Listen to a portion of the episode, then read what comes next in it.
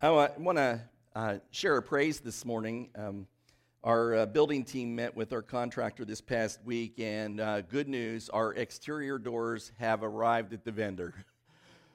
okay, which, uh, if you didn't know, all the work depends on those doors, and so those are in. Uh, the install date's a little further down the road, but basically, interior bricking, gut, or exterior bricking, the doors, flooring, finished electrical, plumbing, doors, and trim. All the building work is going to be scheduled from here on out to the end of March and, um, and probably early April. Uh, and in a perfect world, you know, it'll be soon after that. And then we have some decor to do too.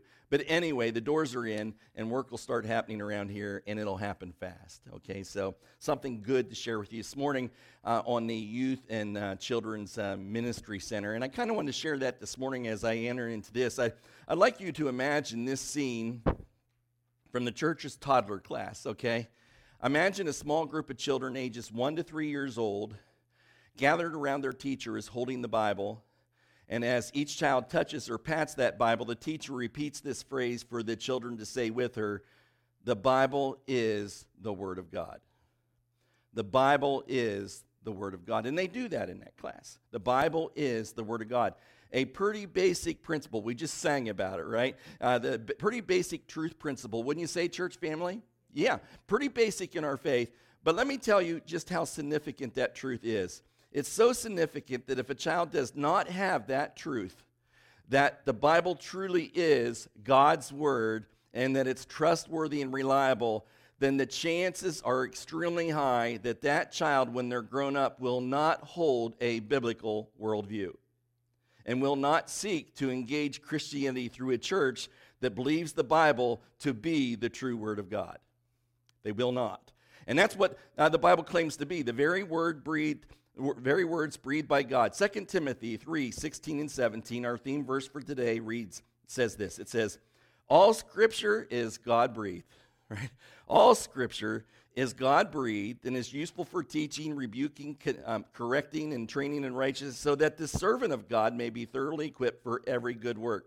In other words, the Bible is God's very word. Okay? It's his very word and it's trustworthy and reliable and as believers it should be the uh, absolute authority in our life. Yes? Yeah, okay. Yeah. And and yet a shocking new report just came out from the Cultural Research Center at the Arizona Christian University which found that the percentage of Americans who believe that the Bible is the inspired true word of God is down more than 21 percentage points since the year 2000 a 50% decrease in belief in the Bible that is trustworthy and true, which directly corresponds to the 50% decrease of Americans who now hold a biblical worldview. Now, just how many Americans hold a biblical worldview? Well, the numbers are going to shock you, and I mean shock you. The numbers nationwide of Americans who hold a biblical worldview is only 6%. 6% of Americans. And yet, uh, only 14% of a church attendees. Yes, 41% will say that they believe the Bible is true, but when you shake it all out, only 14% hold a biblical worldview. Now, that 14% of church attendees goes up to 21% if they're from an evangelical church like, like we are. Okay? The, the, the, the survey says the problem starts in the pulpit, by the way. Only 41% of senior ministers nationwide hold a biblical worldview, according to the study. 28% of associate ministers and 8 or 9% of children and youth ministers hold a biblical worldview. Not surprising considering many churches have left the inerrancy of Scripture. They no longer, many churches no longer believe the Bible to be reliable, okay? Uh, uh, they have instead opted for more cultural interpretations of the Bible. The numbers go on, and what we learn is as a person's trust in the Bible declines, so does the likelihood that they will develop a biblical worldview. For example, born again Christians constitute one third of America's population, 33%, but less than one out of five hold a biblical worldview, or 19%. I figured that while low is triple the national average, right? Another storyline teens and individuals in their 20s read the Bible less often than other adults, attend church less often, and are more likely to attend churches that reject the authority of the Bible. That's the church that they'll choose. In addition, adults under the age of 30 are both, both the least likely to have a biblical worldview and are less likely to engage Christianity through churches that believe the Bible is the true Word of God. Aren't you glad you dragged yourself out of bed on this fine morning to come in and hear all this good news? Yeah, yeah. Well, I, I do have some good news, but uh, before I give it to you, let me share one more report.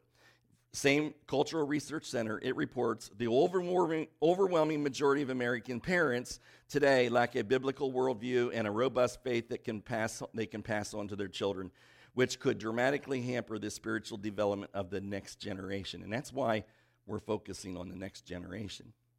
A full 9 out of 10 parents of children 13 and under have a, the, the survey says, do not have a biblical worldview. They have a muddled worldview that mixes a variety of alternative life philosophies, most of which have little to do with biblical truth. So they're a mixed bag, right? The latest findings from the American Worldview Inventory of 2022, a national study of American parents conducted by CRC Director Research George Barna, and we've been trusting George Barna for generations, show that two thirds, 67% of parents of preteens claim to be Christian, but only 2% p- possess an actual biblical worldview, those under 30.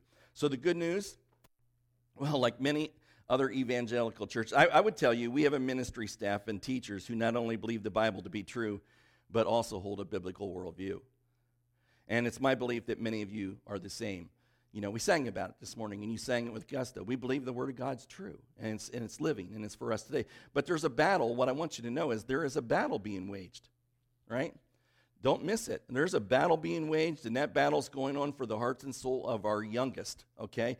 And you will hear our children's ministry team, I've said it many times before, they just beat me up with this, that a child's worldview is set by the time they are nine or 10 years old, and then after that, it's only refined to a degree thereafter. So the point is, we're in this together individuals, parents, families, the church who comes alongside their families, uh, we must pass on our belief that the Bible is God's Word. Right? It is God's word, and it's the absolute trustworthy and reliable that we must preach from our pulpits, teach in our classrooms, and walk it and speak it in our homes. And thus, the title of today's message Why We Believe the Bible is Trustworthy and Reliable. I, I, mean, to be confident enough to make that statement that the Bible's trustworthy and true, what evidence do we actually have to make such a confident statement?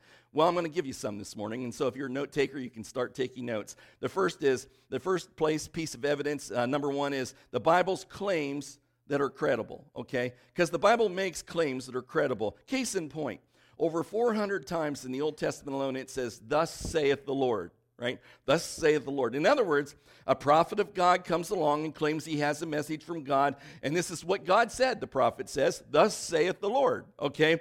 And then comes a command or a word of instruction or a prophecy about future events. Now, some would say, well, that's not a big deal. Uh, people make false claims all the time. People will fabricate and embellish in any number of ways to get attention. I mean, a couple months ago, Preacher Man, didn't you just give us a whole list of individuals who predicted the return of Jesus and they were wrong? Yes, I did. And, and, and, and you know, uh, sometimes they did it more than once. And journalists today will do that kind of thing all the time. They slant the news or state on, you know, things they suspect are true, but really don't back it up, only to come back and have to retract, unless, of course, you're one of those tabloid magazines, okay? Uh, but then fabrication of facts is kind of what you expect. It's kind of the norm. I mean, I love those magazines. You ever look at them at the? I, I love it when it says Elvis is still alive on Mars.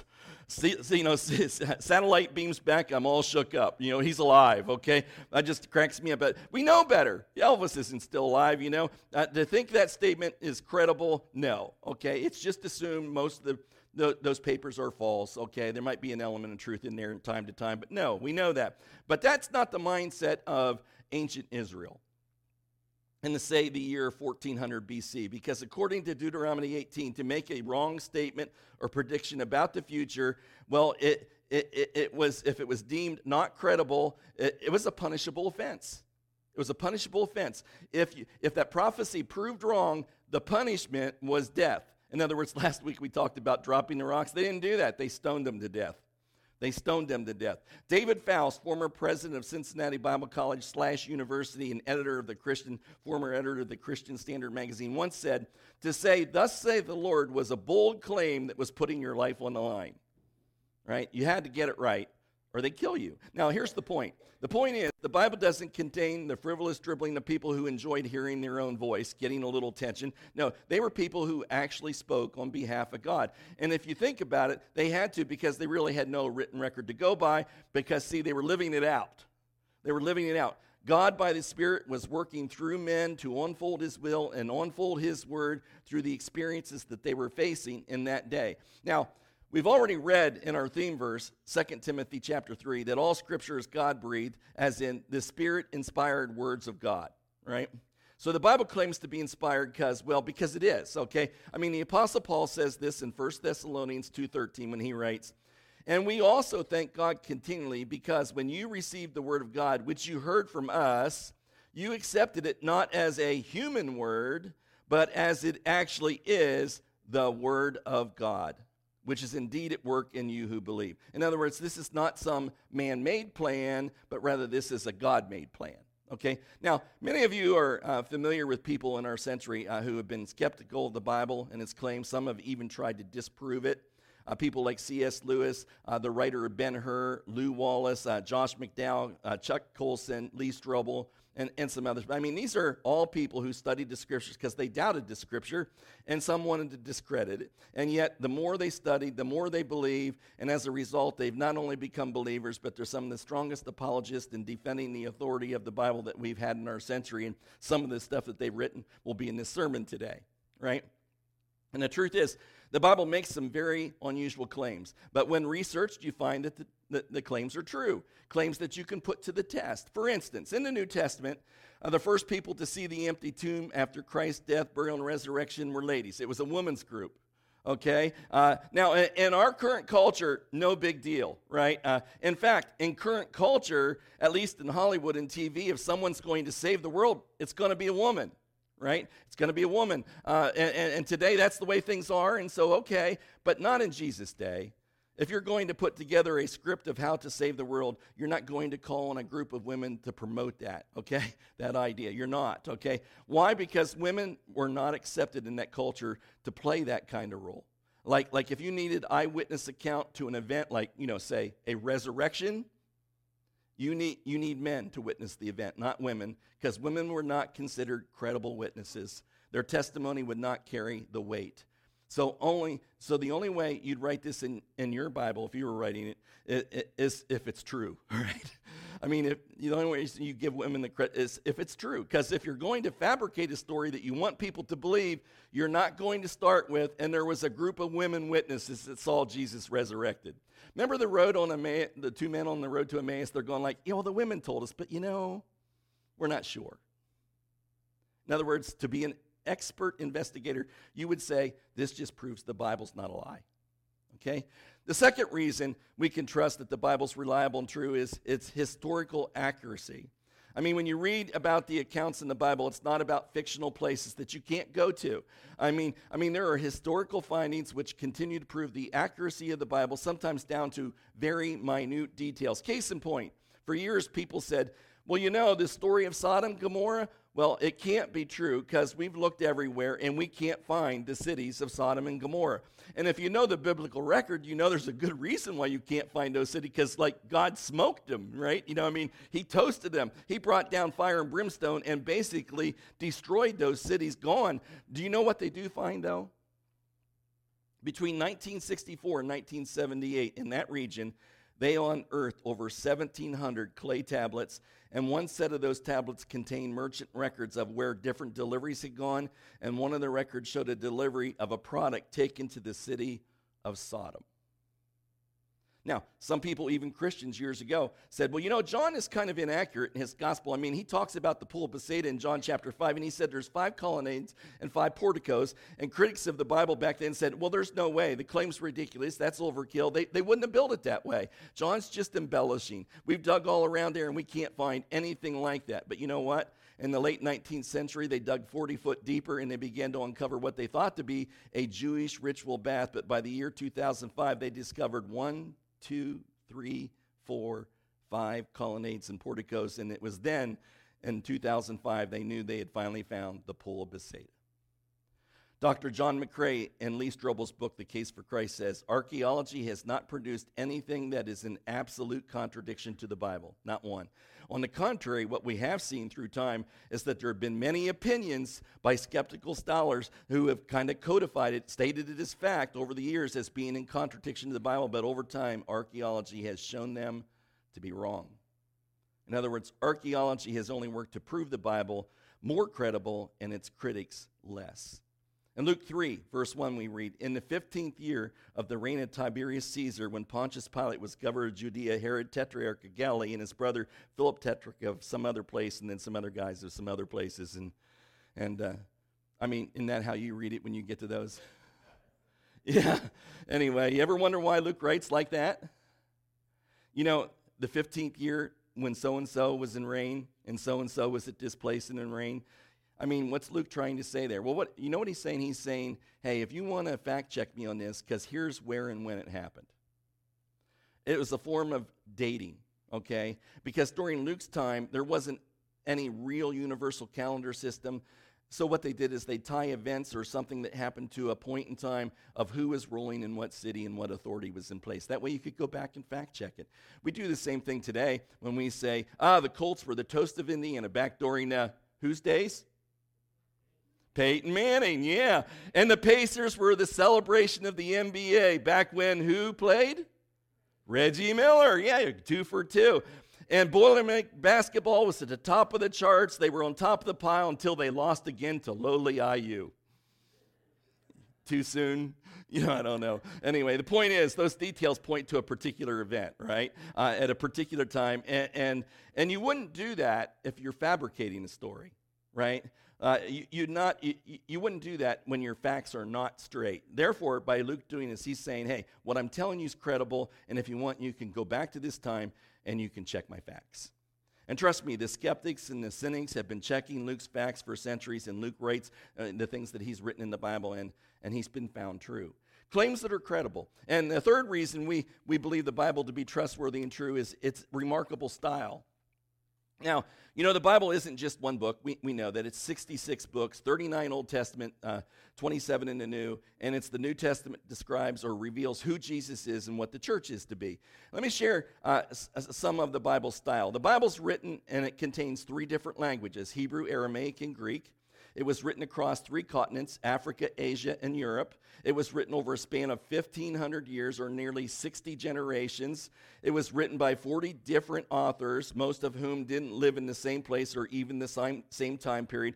And yet there's this one unwavering, consistent thread through it all, and that is God the man and his whole creation being reconciled through the person of Jesus Christ. The Old Testament says Jesus is coming, the New Testament says Jesus is here, and the rest of the New Testament says Jesus is coming again. And here's the point. Anyone who ever played, did you ever play that telephone game when you were a kid, you know, like where you sit in a circle and someone starts with a, a statement or whatever, then you pass it around the circle? Yes? Yeah, okay. How's that work? Very efficient? No, no, it's funny. Yeah, it's funny. Uh, yeah, it never comes back the way you start out, right?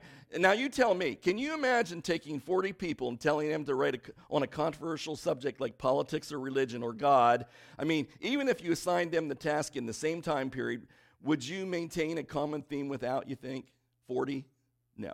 Would you have something that you could always go back to for all of eternity? Probably not. Now imagine if you were spread if you were to spread that out over 1500 years over so many different personalities, so many cultures. There's no way. There's no way that you get a consistent message and themes throughout the entire Bible. I mean, how is that even possible? God. It's God breathed.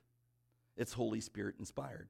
And listen, friend, if you believe that all to be true, and it is, then it screams, This is God speaking. And that should motivate you to pick up God's word and see what he has to say. The psalmist writes, As deer pants for water, so my soul longs for your love. what a style. Fourth reason and, that we can trust the Bible is trustworthy and true. And this one's one of my favorites, and, and, and, and that is because of its indestructibility. Okay? In other words, and this one gives me the most hope for today. Okay? In other words, the Bible has been preserved by God. Uh, he's protected it through centuries against all enemies. Case in point, King Manasseh of Judah was born in 697 BC. He was an evil king. Remember when we did the kings in the story? We got to the kings and we're going like, they're all bad. Well, in, in the north they were. And he was one of, you know, uh, King Manasseh was the king of Judah, born 19 uh, or 697 BC. Evil king, violent, ungodly, pagan man. And he was determined to destroy all the copies of the Pentateuch, you know, the first five books that Moses wrote. Why? Well, why would he, as an Israelite king, want to do that, right? Because uh, those books contained all the laws of God that he, the king, had been breaking. Okay? So what he did was he destroyed all the copies that he could get a hold of, and he got every single one of them except for one that was hidden in the wall of the temple. And that's all it took. That's all it took for just one to remain. Mark 13, 31 says, Heaven and earth will pass away. We sang about it this morning. Uh, Heaven and earth will pass away, but my words will never pass away. Now, we need to remember, you know, when we think about ancient days, that like they didn't have printing press then. They didn't have the Xerox machine. They didn't have, you know, download on your Kindle, iPad, or, you know, uh, a phone app where you could have, you no, no, the word then was handwritten on papyrus and animal skins with crude, primitive writing instruments, and yet we have more manuscript evidence for the Bible than any other, you know, literary work. Case in point, for instance, uh, we're going to put these up on the screen. Um, uh, Aristotle wrote his Poetics around 343 BC. Yeah, and, and, yet the earliest copy we have is dated AD 1 or 1100. Okay, that's nearly a 1400 year gap. Only five manuscripts, manuscripts, one, two, three, four, five. That's it. All, that's all there is in existence. And yet, does anyone question whether those are Aristotle's words? No. No.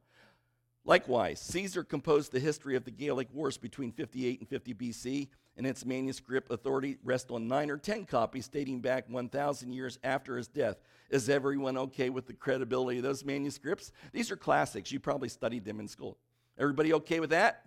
Yeah, okay, no problem. Okay, now check this out. When it comes to manuscript authority of the New Testament, the abundance of material is almost embarrassing by comparison because over 20,000 copies of the New Testament manuscripts are in existence today. 20,000, some dating back to less than 100 years from the time of Christ. That's kind of irrefutable, right? Kind of irrefutable, uh, but that doesn't stop critics and cynics from questioning what's unquestionable, right? It doesn't. Why is that? Well, you see, people have tried for years to discredit and destroy the Bible. In AD 303, Diocletian was the Roman emperor, and he was persecuting the Church of Christ, and he wanted to destroy Christians, and he wanted to destroy the church. And this is interesting because you know how one might do that? There's nothing new under the sun, right? I mean, here's his plan. Listen carefully. Uh, he, he's going to destroy God's word. He figures if I destroy God's word, I destroy the Christians and I destroy their church. I'm going to destroy his word. That was his plans. Listen carefully. Here's how he did it. He had government soldiers go door to door and confiscate all the Bibles. And then they set them on fire in this huge bonfire. And in that same year, he had a coin struck with an inscription upon it that read, The Christian religion is destroyed, and the worship of the gods, as in plural, is restored. And he thought that he'd done away with Christianity because he had done away with the scriptures. But you know what? He didn't get them all either. For 10 years later, a man named Constantine came along and he embraced Christianity. One of Constantine's first acts as emperor was to commission someone to make 50 copies of the Bible, all handwritten at government expense. So you see, there's nothing new under the sun. For throughout history, right up to this day, man has tried to destroy God's word, but he has failed because the word of God is indestructible. A fifth reason the Bible is God's inspired word is because it's scientific and prophetic accuracy. You know, it bothers me when someone criticizes the Christian faith or the Christian or the church for their belief in the Bible as God's word. And many of them, in one way or another, claim now that science is God. Okay? Like, you ever hear the talk like that? Like, like, like you can't question science. You must follow science. Science is our absolute authority. I mean, we've all heard it. I, I don't have a beef with science in and of itself. Matter of fact, I believe true science is neutral. It searches for truth. Okay, true science. Okay? Uh, so I'm not opposed to science, but I'm not so sure those who claim science is God are credible and trustworthy. I have, I have trouble with the people. Okay? So here's some food for thought. Uh, the Greeks, who were known for their thinking, once asked, How is it that our world, planet Earth, sits in the heavens? What holds it up? Okay? And their answer was the Greek god Atlas, who, who assigned this task for eternity as punishment for when the Titans lost the war to Zeus and, and the Olympians, you know? Now, that's interesting enough. I'm not sure it's science, uh, uh, it's more like Greek mythology, but it says we don't really know. we don't really know what holds the earth up, okay? And, and, and so that's okay, okay? And, and so you could argue, well, maybe nobody back then knew, but someone did. The creator of the heavens and the earth. And Job of the Old Testament. And Job goes back, one of the most ancient books, some think the most ancient book in the Bible. How does Job answer this question of what holds the earth up in the heavens? Job 26 7 says, He, meaning God, suspends the earth over nothing. And at a time when everybody thought the earth was flat, the prophet Isaiah, inspired by the Holy Spirit, wrote this in Isaiah 40 22. It's describing God, and it says, He sits enthroned above the circle of the earth. How about astronomy? Do you think you can count the stars? you ever try? No. Uh, well, anyway, the father of astronomy, says, uh, uh which kind of makes him the world expert at that time. Well, he thought he could count the stars, so he counted 1,056 stars and said, That's how many there are 1,056. Now, we know, we know, right? And, and yet, we know that God promised Abraham in the book of Genesis, way back, he promised Abraham that your descendants will be as numerous as the sands of the sea and the stars of the sky. He compares the sands of the sea to the stars of the sky. Well, there's more than 1,056, right? And so skeptics of that scripture way back, when they read that, they laughed and said, that comparison's so naive. We counted the stars. Now, now, now, what, there's, now what they were saying was, listen, we've counted them, and there's, like, at this point in time, they said there's only 10,000 of them. So they raised it a bit, okay? 10,000. How in the world can you compare the sands of the sea to, like, 10,000 stars? It's a bad comparison. But then came the Hubble telescope and revealed that in the heavens there's more than 50 billion galaxies, and, and, and they have yet to this day to see to the end of God's created universe. Okay, how do we know it's God's created universe? Because clearly, way back in Abraham's day, only God knew just how many stars he created. That the number of stars was far greater than the grains of sand along the sea. Far greater, and only God knew. Let's look at some more scientific evidence for the Bible. Let's look at Mark 8, 22 through 25. This is a pretty familiar story. Beginning in verse 22, they came to Bethsaida, and some people thought a blind man, uh, or uh, brought a, a blind man, and, and, he begged Jesus to touch him. And he took the blind man by the hand and led him outside the village. And he had spit on he, he had spit on the man's eyes and put his hands on him. And Jesus asked, "Do you see anything?" And he looked up and said, "I see people. They look like trees walking." Once more, Jesus put his hands on the man's eyes, and his eyes were open, and his sight was restored, and he saw everything clearly. Now, that miracle for years had Christian preachers and teachers squirming because how do you explain that it took Jesus two tries to pull off one miracle? Two tries for God come to earth in the flesh to completely heal one blind man. What's up with that? Thought he was all powerful, you know? Well, with modern technology and sur- surgical procedures, we've learned a lot about the human eye, and it's given us a very different take on this story. Human eyes, you see, even when healed physically, still need training and rigorous practice before they can transmit what is real and what is not. Or, in other words, when there's been a change in eyesight, the brain, in a sense, needs time to recalibrate and reprogram. And that's just like an infant when they first open their eyes, they see for the very first time, but it's not all crystal clear just yet. Dr. Keith Mano refers to this as the post blind syndrome, and he says, When the blind man in Mark's account of this said, I see people and they're like trees walking around, what the blind man is saying is not a poetic image, he says, it's literally a clinical description. It's the way patients often describe people after surgery. He says it's an accurate description when the blind man who can now see says that man and that tree, they run together, much like a tree and a treetop. The eye doctor goes on to say this is irrefutable evidence that a miracle really did occur at Bethsaida. So if a person in 30 AD were pretending to be blind, being completely unaware of the post blind syndrome, he would have reported that Jesus gave him perfect vision. His point that you're seeing in this miracle of healing with Jesus and the blind man agrees with modern science. And therefore, there is not one miracle that takes two tries, but two miracles one to heal his eyes and then one to calibrate his mind.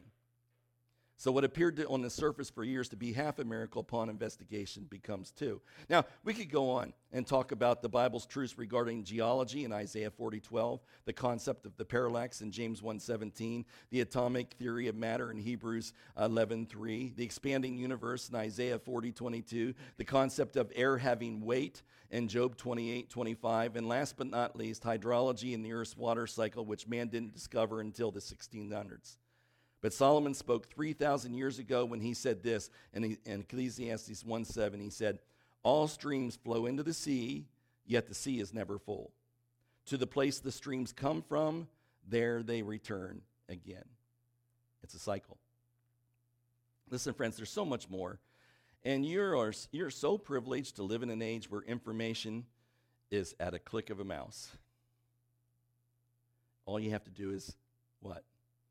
Do a search. Do a search. But it's not just science, it's prophecy. Listen, church, uh, many scholars consider the strongest proof or evidence as to the validity of the Bible, it's prophecy. 2 Peter 1 19 through 21 reads, we also have the prophetic message as something completely reliable, and you will do well to pay attention to it as to a light shining in a dark place until the day dawns and the morning star rises in your hearts. Above all, you must understand that no prophecy of Scripture came about by the prophet's own interpretation of things, for prophecy never, never had its origin in the human will, but prophets though human, spoke from God as they were carried along by the Holy Spirit. Now, don't let that word prophecy throw you off. It's just a Bible word that means a prediction that was made before it happened, right? Okay, so listen, friends, there, there, there is a mathematician named Peter Stoner who once headed the mathematics department at Pasadena City College, uh, also was the chair of science department at Westmont College, and author of the book entitled Science Speaks. And he did an intense and extensive study on the probability, like the odds of a person actually coming along and fulfilling all the prophecies and predictions of the Old Testament concerning the Messiah. You know what the odds, he, he wanted to know what the odds are. Okay, so he did a probability study. For instance, he said, What's the odds that one person would be born in Bethlehem? Okay?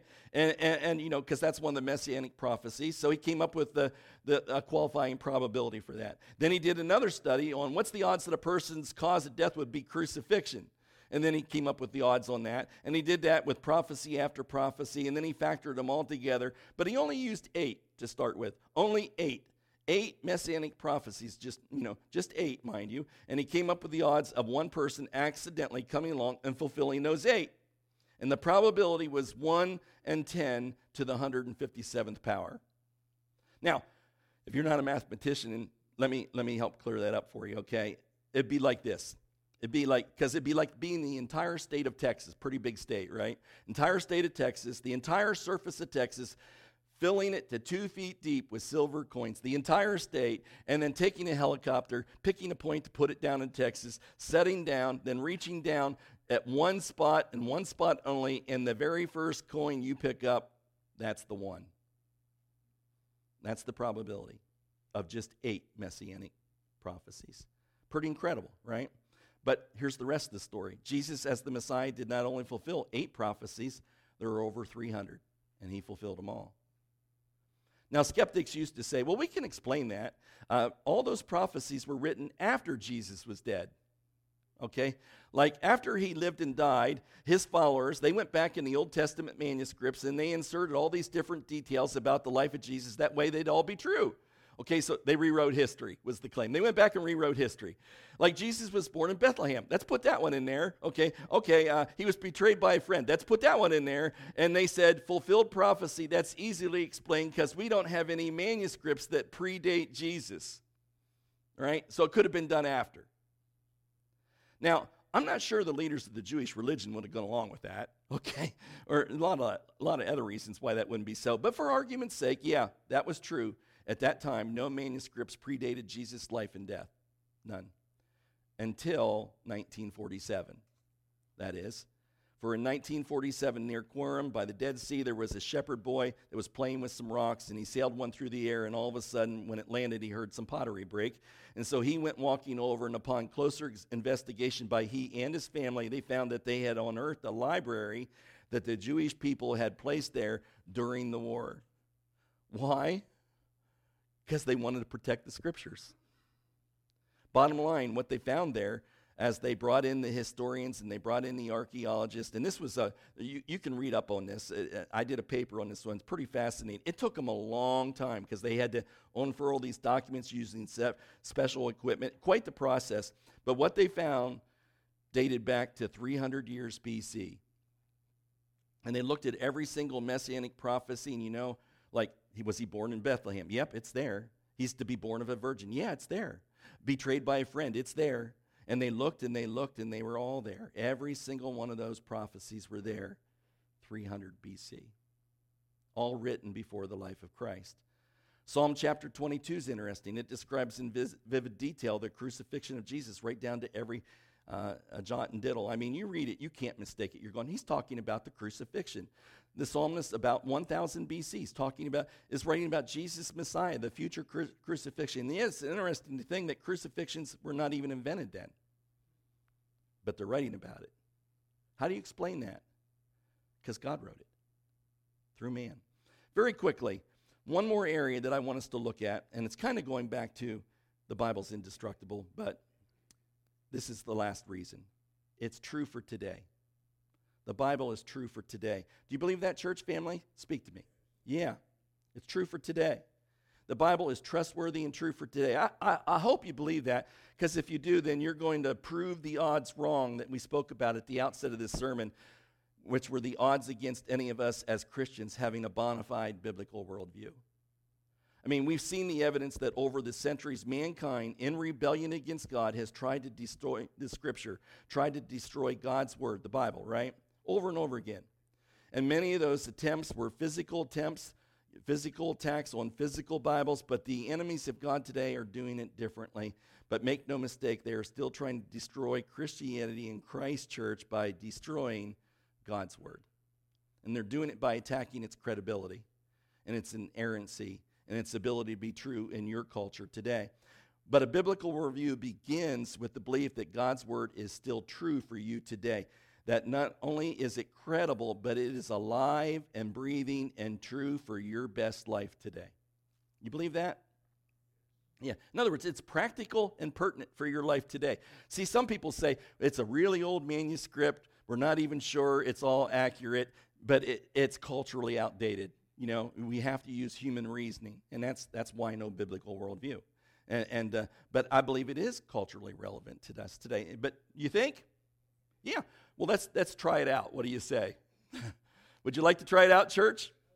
Okay, here we go, real quick, and we'll close with this. Okay. For instance, the Bible says, "Do not worry about tomorrow. Each day has enough trouble of its own." Does that apply today?